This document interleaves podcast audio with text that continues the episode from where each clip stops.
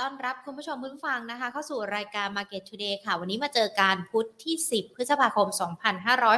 2566นะคะอยู่กับหญิงวิมลวรรณเศรษฐถาวรแล้วก็ทีมงาน Market Today ทุกท่านรวมไปถึงนักวิเคราะห์ด้วยนะคะที่จะเข้ามาพูดคุยกันเกี่ยวกับในเรื่องของประเด็นการลงทุนวันนี้ขอบอกก่อนเลยนะคะสำหรับคุณผู้ชมที่เข้ามาดูตอนไลฟ์สดนะคะวันนี้เราทำเทปกันไว้ตอนบ่ายโมงครึ่งดังนั้นกราฟที่เปิดมาตัวหุ้นแต่ละตัวที่เปิดกันอยู่ในขณะนี้นะคะจะเป็นเวลาบ่ายโมงครึ่งซึ่งก็น่าจะไม่ต่างอะไรกับชั่วโมงที่เรามีการไลฟ์การออนแอร์กันอยู่นี้นะคะที่ต้องมีการขยับเวลากันเนี่ยเพราะว่าเราเตรียมตัวที่จะไปงาน Money Expo ที่จะเกิดขึ้นกันในวันที่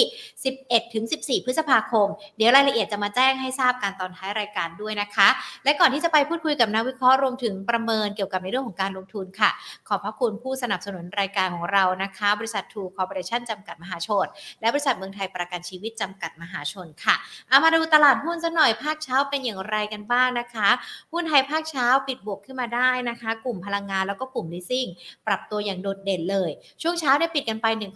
1,570.51 จุดมูลค่าการซื้อขาย 26,179.83 ล้านบาทบวกขึ้นมาได้ 0.37% หรือว่าเพิ่มขึ้นมา 5.85 จุดนะคะ KBank นำทีมบวกขึ้นมาเป็นอันดับแรกเลยนะคะ 0.37% มูลค่าการซื้อขาย 2,139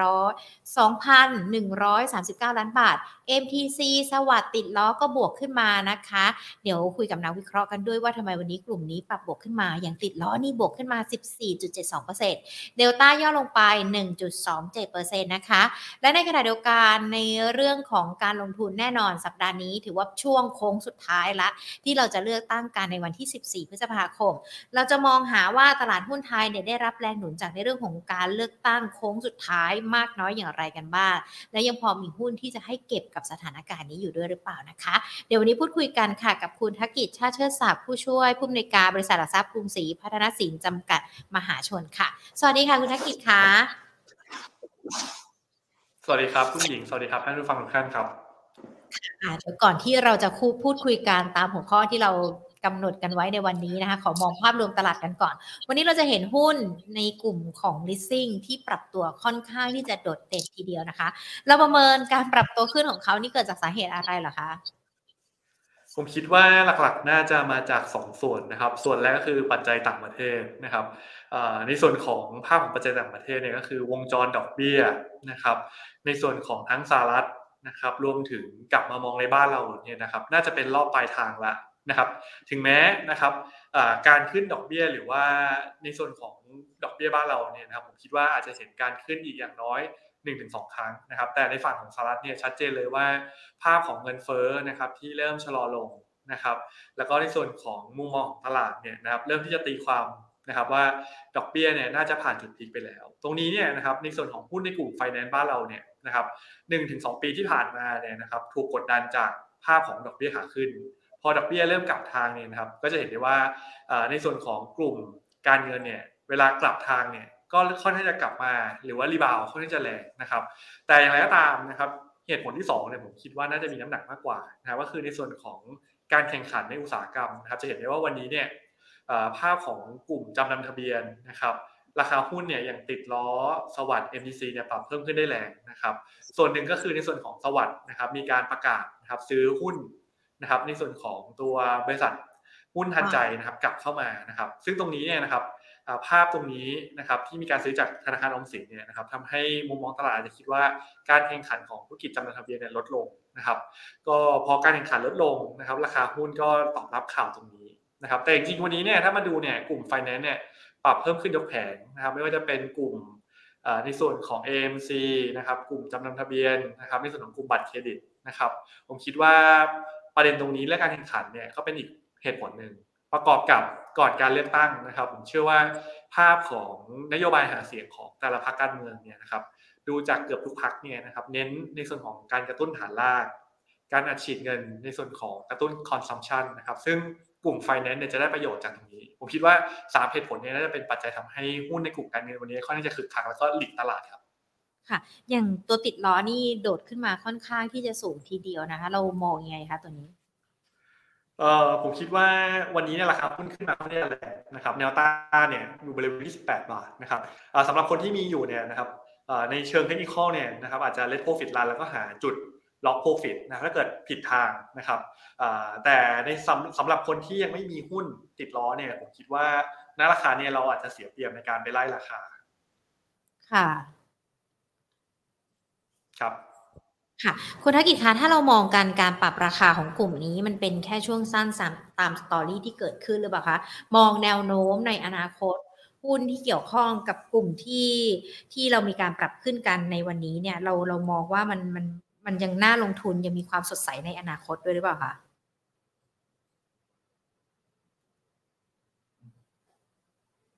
คุณธกิจยังอยู่ไหมคะครับสวัสดีครับก็ในส่วนของการเงินเนี่ยผมคิดว่าอาจจะต้องเลือก selective เป็นรายหุ้นรายตัวนะครับเพราะว่าการขึ้นมารอบนี้ขึ้นยกแผงแต่การฟื้นตัวเนี่ยผมว่าอาจจะแตกต่างกันนะครับอย่างกลุ่มจำนำทะเบียนเนี่ยผมคิดว่าในไตรมาส2เนี่ย NPL มีโอกาสที่จะขยับขึ้นนะครับการฟื้นตัวของผลประกอบการเนี่ยน่าจะเด่นก็คือในช่วงครึ่งปีหลังนะครับก็คือเรามองว่าครึ่งหลังน่าจะเด่นกว่าครึ่งแรกนะครับในส่วนของกลุ่ม AMC กลุ่มบัตรเครดิตอันนี้ก็การฟื้นตัวแตกต่างกันนะครับอย่างบัตรเครดิตเนี่ยนะครับไตรมาส1เนี่ยกำไรฟื้นตัวนะครับภาพของในส่วนของปัจจัยหนุนจะมาจากในส่วนของตัวนโยบายนะครับของรัฐบาลที่ออกมาในช่วงปลายปีที่แล้วนะครับแล้วก็ต่อเนื่องไปจนถึงต้นปีอย่างตัวช็อปดีมีคืนนะครับในส่วนตรงนี้เนี่ยผมคิดว่าภาพของกำลังซื้อในส่วนของการใช้จ่ายเนี่ยนะครับอย่างบัตรเครดิตเนี่ยไตรมาส2น่าจะดีต่อนะครับเพราะว่าอย่างเดือนพฤษภาคมเนี่ยก่อนเปิดเทอมนะครับผมคิดว่าในส่วนของการเปลี่ยนนะครับทั้งตัวเครื่องแต่งกายของ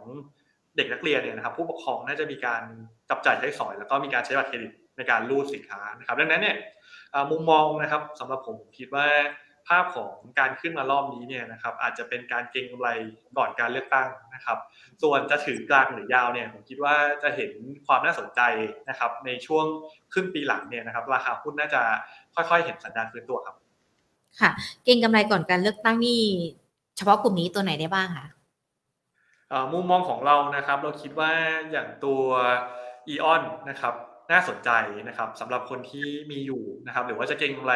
เทรดดิ้งตามโมเมนตัมนะครับแล้วก็วันนี้เนี่ยตัวที่เราแนะนำก็คือตัวติดล้อนะครับแต่วันนี้เนี่ยราคาหุ้นเนี่ยขยับขึ้นมาผมคิดว่าตรงนี้อาจจะต้องมีจุดนะครับในการล็อกโปรฟิตหรือว่าจุดการถ้าเกิดผิดทางเนี่ยต้องขัดลอสครับอีออนก็ราคาแรงอยู่เหมือนกันนะตอนนี้ใช่ครับคือเรายังมองบวกกับในส่วนของตัวกลุ่มบัตรเครดิตกับกลุ่มจำนำทะเบียนนะครับมากกว่าในส่วนของกลุ่มอื่นๆครับได้ค่ะอันนี้ก็จะเป็นในเรื่องของสถานการณ์และการที่เกิดขึ้นในวันนี้ที่ทำให้หุ้นที่ยกแผงกันเลยนะติดล้อสวัสดนะคะที่มีการปรับตัวเพิ่มขึ้นมาและแน่นอนค่ะเรามองสถานการณ์ปัจจัยในตลาดหุ้นในบ้านเราตอนนี้เราให้น้ำหนักเกี่ยวกับในเรื่องของสถานการณ์การเมืองนะคะคุณธกิจโค้งสุดท้ายกันแล้วกับการที่เราจะมองนโยบายต่างๆหรือว่าแม้แต่ในเรื่องของความคึกคักที่เกิดขึ้นต่อเนื่องกันมาตั้งแต่เลือกตั้งล่วงหน้าสัปดาห์ที่แล้วตลาดหุ้นมองยังไงกันบ้างคะเกี่ยวกับโค้งสุดท้ายของเรื่องของการเลือกตั้งแล้วมันยังพอมีหุ้นที่นักลงทุนจะเข้าไปดูได้ใช่ไหมคะครับในมุมมองภาพตลาดเนี่ยนะครับผมคิดว่าในช่วงนี้นักลงทุนน่าจะยังคงอยู่ในโหมด Wait and See นะครับเพราะว่า1เลยเนี่ยนะครับตลาดคงรอดูผลการเลือกตั้งนะครับเพราะว่าในรอบนี้ต้องยอมรับการเลือกตั้งรอบนี้เนี่ยดูจากการมาลงคะแนนเสียงเลือกตั้งในช่วงวันหยุดที่ผ่านมาเนี่ยลงเลือกตั้งล่วงหน้าเนี่ยนะครับจะเห็นได้ว่ากระแสค่อนข้างจะคึกคักนะครับก็คงต้องมารอดูนะครับในช่วงวันอาทิตย์นี้นะครับซึ่งการนับคะแนนเนี่ยก็คงจะค่อยๆนับนะครับแล้วก็ตรงนี้เนี่ยในส่วนของนักลงทุนต่างชาติรวมถึงนักลงทุนรายย่อยนักลงทุนสถาบันเนี่ยน่าจะรอดูว่ารูปร่างหน้าตาของพรรคการเมืองนะครับในรอบนี้จะเป็นในส่วนไหนนะครับเพราะว่าดูจากโพลสำรวจเนี่ยกับคะแนนนับจริงเนี่ยนะครับมันจะแตกต่างกันมากน้อยแค่ไหนนะครับในเบื้องต้นเนี่ยผมคิดว่า election rally เนี่ยนะครับในปีนี้นะครับเห็นได้จากในช่วงตั้งแต่ต้นสัปดาห์ที่ผ่านมาเนี่ยเส้นเด็กก็ขยับขึ้นมานะครับจะมีวันนี้เนี่ยที่เริ่มพักฐานนะครับภาพของโฟลว์ต่างชาตินะครับจะเห็นได้ว่าค่อนข้างจะชัดเจนเลยว่า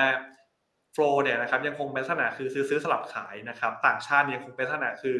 กลับเข้ามาซื้อนะครับในส่วนของตัวตราสารหนี้เห็นได้จากเข้ามาเนี่ยซื้อตราสารหนี้เขาจะเยอะนะครับมีการกลับมาขายตัวตลาดหุ้นไทยนะครับดังนั้นเนี่ยนะครับจะเห็นได้ว่าแรงหนุนในส่วนของเซ็นเด็กช่วง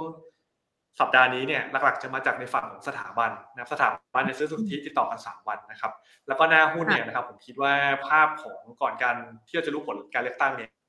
กลุ่มที่อิงกับ domestic play เนี่ยนะครับน่าจะยังคงเป็นกลุ่มที่เอาเพิ่มฟอร์มหรือว่าเคลื่อนไหว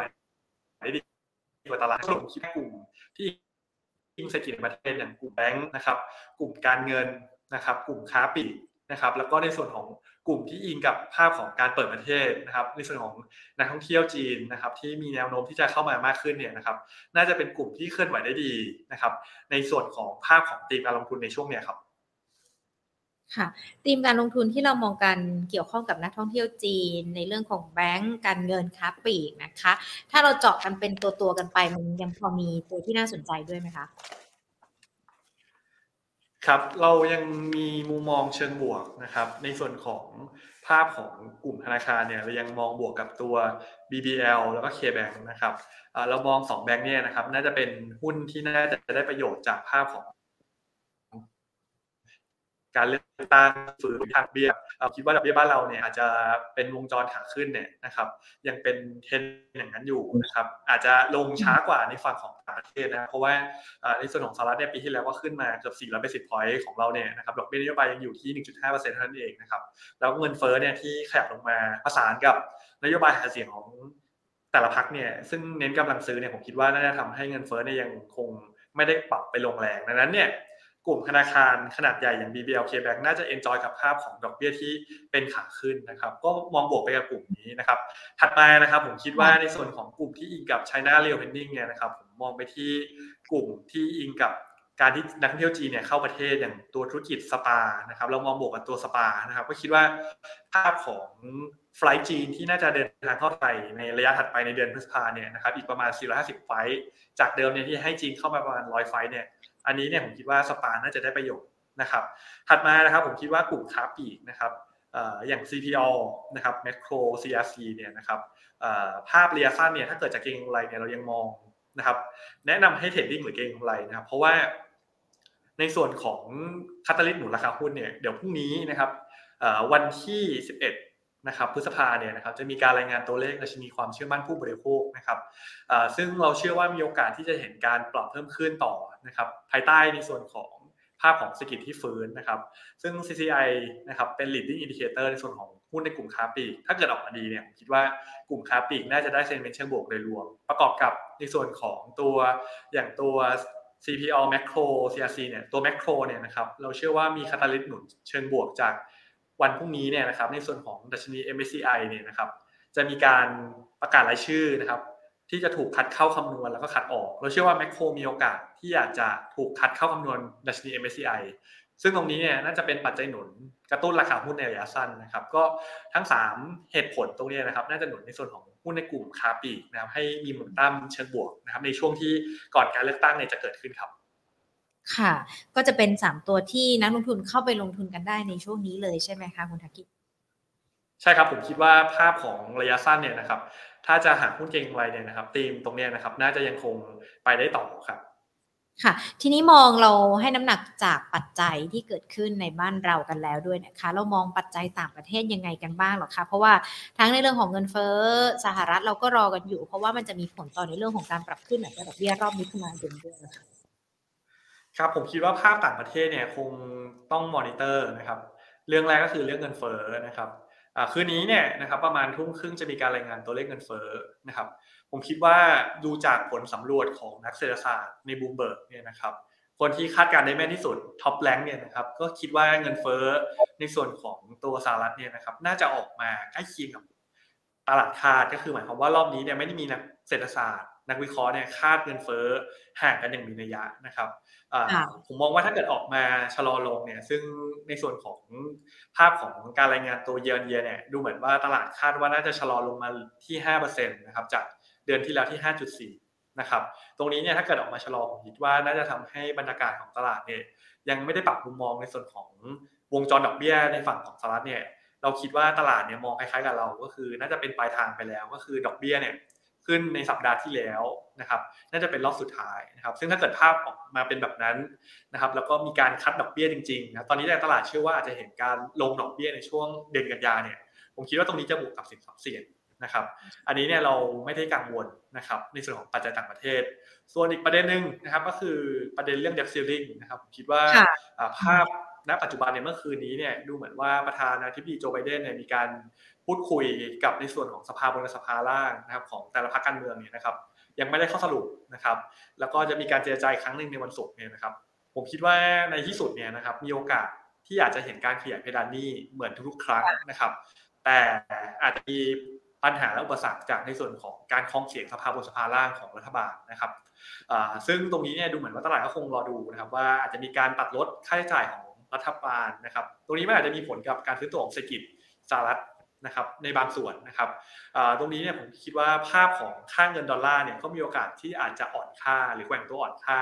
ซึ่งถ้าเกิดออกมาเป็นในทางนั้นเนี่ยผมคิดว่าจะบวกกับตัวตลาดหุ้นในฝั่งเอเชียซะด้วยซ้ำรวมถึงตัวเซ็นเด็กนะครับซึ่งถ้ามาดูเนี่ยณปัจจุบันเนี่ยนะครับเงินบาทที่กลับมาแข็งค่าบริเวณ 33.6 บาทเนี่ยผมคิดว่าน่าจะจูงใจทำให้โฟลว์เนี่ยมีโอกาสที่จะกลับมาซื้อสุทธิในส่วนของบ้านเราครับค่ะในเรื่องของเพดานหนี้ของสหรัฐที่เราติดตามการรวมไปถึงตัวเลขเงินเฟ้อต่างๆด้วยแล้วสหรัฐเองเขาก็อาจจะมีประเด็นเกี่ยวกับในเรื่องของภาคธนาคารที่ต้องติดตามกันมันเป็นการส่งสัญญาณได้ไหมคะว่าเศรษฐกิจสหรัฐนั้นอาจจะชะลอตัวกันอยู่หรือว่ามันจะเข้าในเรื่องของภาวะถดถอยที่เราเคยมีความกังวลกันก่อนหน้านี้ค่ะครับผมคิดว่าภาวะเศรษฐกิจถดถอยเนี่ยนะครับถ้าดูจากอินดิเคเตอร์ต่างๆนะครับน่าจะยังคงไม่สามารถที่จะฟันธงได้ว่าเศรษฐกิจสหรัฐเนี่ยเข้าสู่ภาวะถดถอยนะครับเพราะว่าถ้าเกิดไล่เรียงดูตั้งแต่ตัวเลขตลาดการจ้างงานในฝั่งสหรัฐที่รายงานมาเมื่อวันศุกร์ที่แล้วเนี่ยอัตราการว่างงานในฝั่งสหรัฐเนี่ยนะครับอยู่ที่ 3.4% นะครับเป็นระดับต่ำมากๆนะครับต่ำกว่าก่อนเกิดโควิดนะครับแล้วก็ Non-farm payroll ก็ออกมาดีนะครับในส่วนของตัวเลขPMI นะครับที่ยังคงเป็นลักษณะคือขยายตัวในฝั่งสหรัฐทั้งภาคการผลิตภาคบริการอาจจะมีฝั่งของตัวตลาดบ้านนะครับราคาบ้านยอดขายบ้านเนี่ยอาจจะชะลอลงนะครับประกอบกับภาพของฝั่งธนาคารสหรัฐเนี่ยที่มีประเด็นเรื่องปัญหานะครับวิกฤต SVB นะครับในช่วงที่ผ่านมาเนี่ยทำให้เราเห็นการปล่อยสินเชื่อเนี่ยชะลอลงนะครับแต่ตรงนี้เนี่ยผมคิดว่าภาพของตลาดแรงงานนะครับภาคการบริโภคเนี่ยซึ่งมีสัดส่วนใน GDP เนี่ยนะครับเกิน 50% เนี่ยยังแข็งแกร่งอยู่เนี่ยนะครับอาจจะไม่สามารถที่จะไปฟันธงได้ดูจากตัวเลขตรงนี้ว่าจะเป็นภาวะเศรษฐกิจถดถอยประกอบกับคาดการณ์ของตัว Fed Atlanta นะครับที่คาดการณ์ตัว GDP now อย่างควอเตอร์ที่2เนี่ยล่าสุดเนี่ยมีการคาดการณ์กันว่า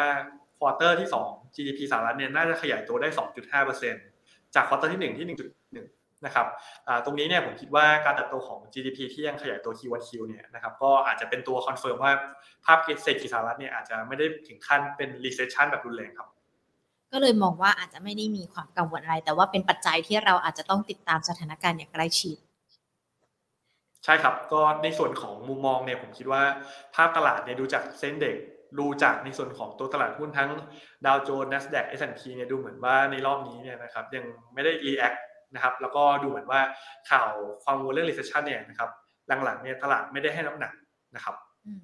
ค่ะคุณธกิจคะมองการปรับขึ้นของดัชนีรอบนี้ยังไงกันบ้างคะเพราะวันนี้ก็กลับมา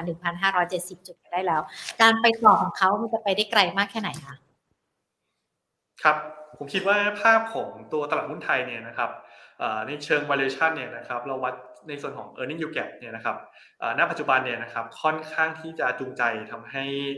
ตัวตลาดหุ้นไทยเนี่ยน่าสนใจนะครับประกอบกับถ้าความชัดเจนในการเลือกตั้งนะครับเสถียรภาพของรัฐบาลเนี่ยมีความชัดเจนมากขึ้นนะครับไม่ได้มีการจัดตั้งรัฐบาลแล้วมันทำให้เกิดการล่าช้านะครับลากยาวไปกว่าในอดีตเนี่ยนะครับผมคิดว่าตัวเซ็นเด็กเนี่ยนะครับมีโอกาสที่จะเป็นลักษณะคือแกว่งตัวขึ้นนะครับในรอบนี้เนี่ยนะครับกรณีเบสเคสนะครับในเอาสั้นๆก่อนนะครับผมคิดว่าบริเวณ 1,615 จุดเนี่ยจะเป็นแนวต้านระยะสั้นในสัปดาห์นี้นะครับส่วนกรอบสั้นๆนะครับในวันนี้เนี่ยเราประเมินที่ 1,571 นะครับแนวรับนะครับเราคิดว่าอยู่บริเวณ 1,556 นะครับแล้วก็กรณีดาวไซด์แบบ worst case เนี่ยนะครับอยู่บริเวณ 1,518 นะครับโดยภาพรวมเรายังมองเป็นในโทนติดบวกก็คือเป็นลักษณะคือ sideway up ครับค่ะเรามอง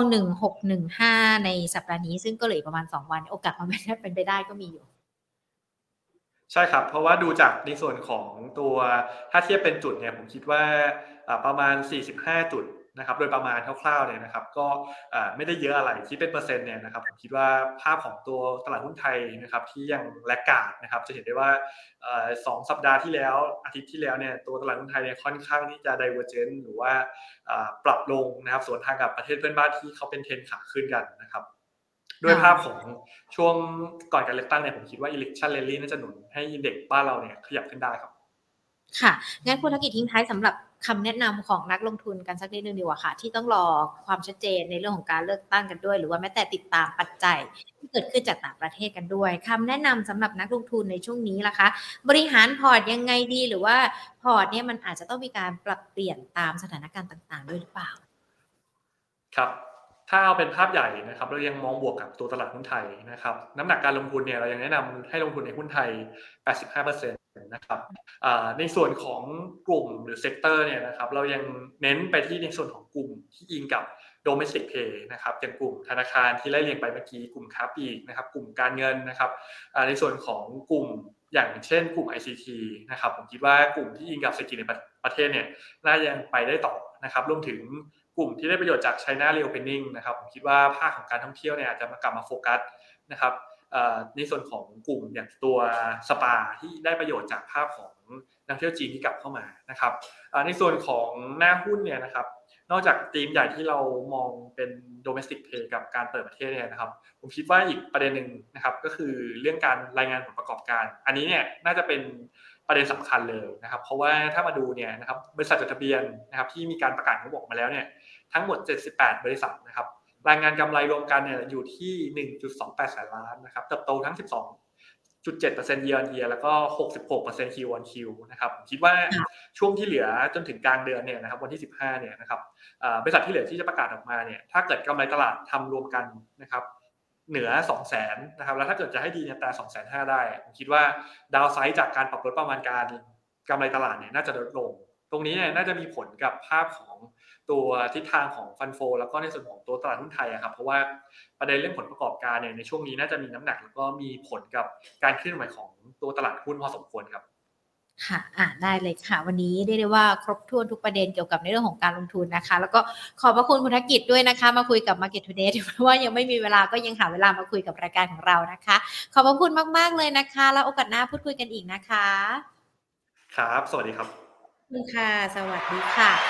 ย้ำคุณผู้ชมกันอีกรอบหนึ่งนะคะที่เราไลฟ์สดกันเนี่ยเรามีการบันทึกเทปกันไปแล้วช่วงบ่ายโมงครึ่งดังนั้นเองกราฟต่างๆที่เมื่อสักครู่นี้เปิดขึ้นมาก็จะเป็นช่วงระยะเวลาสักบ่ายโมงครึ่งถึงบ่ายโมง50ก็ระยะเขาเรียกว่าอะไรระยะเวลาไม่ทิ้งกับการที่เราออนแอร์ในขณะนี้นะคะแต่ว่าขอย้ำกันอีกรอบหนึ่งแล้วก็วันนี้อาจจะไม่ได้ซักถามพูดคุยกับใครทุกๆคนที่เขียนคำถามกันไว้นะคะแต่ว่าเดี๋ยวยังไงก็แล้วแต่สัปดาห์หน้าพูดคุยกับนักวิเคราะห์กันก็จะมามีการไลฟ์สดเหมือนเดิมแล้วก็ตอบคำถามนักวิเคราะห์เหมือนเดิมนะคะที่ต้องข้ามไปสัปดาห์หน้าเลยเพราะว่าในสัปดาห์นี้วันพฤหัสกับวันศุกร์หญิงกับพี่แพนจะไปอยู่ที่งานมหกรรมการเงิน Money Expo นะคะดังนั้นใครที่ไปเดินงานแล้วมาเจอกันก็มาทักทายกันได้นะคะ11-14 พฤษภาคมนอกเหนือจากการที่เจอเรา2คนแล้วในงานเนี่ยมาทักทายกันได้แล้วขอย้ำกันก่อน14 พฤษภาคมใครออกไปเลือกตั้งเสร็จแล้วมาเจอกันที่งานมหกรรมการเงิน Money Expo กันได้นะคะปีนี้ต้องบอกว่าครบจริงๆและที่สำคัญในเรื่องของสัมมนาเสาร์ที่13 พฤษภาคม 4:30 น. ถึง 5:30 น. เนี่ยคัดหุ้นแกร่งเสริมพอร์ตท้ารบทุกวิกฤตเจอทั้งอาจารย์นิพนธ์นะคะแล้วก็อาจารย์ปิงคุณประกิตศิริวัฒนเกตก็มาเจอกันได้ที่เวทีสัมมนาส่วนวันอาทิตย์ที่14 พฤษภาคม 4:30 น. ถึง 5:30 น. เช่นเดียวกันหุ้นสุดฮอตประจำพอร์ตครึ่งปีหลัง2023มาเจอกันคุณกิตพลนะคะแล้วก็คุณธีรดาชันยิ่งยงที่จะมาร่วมเป็นวิทยากรในงานของเรามาดูกันสดๆที่งานเลยนะคะจะได้เจอนักวิเคราะห์ทุกๆท่านนะคะรวมไปถึงเดินหาผลิตภัณฑ์ด้านการเงินการลงทุนที่มีขึ้นในงานมหกรรมการเงิน Money Expo นะคะจัดการ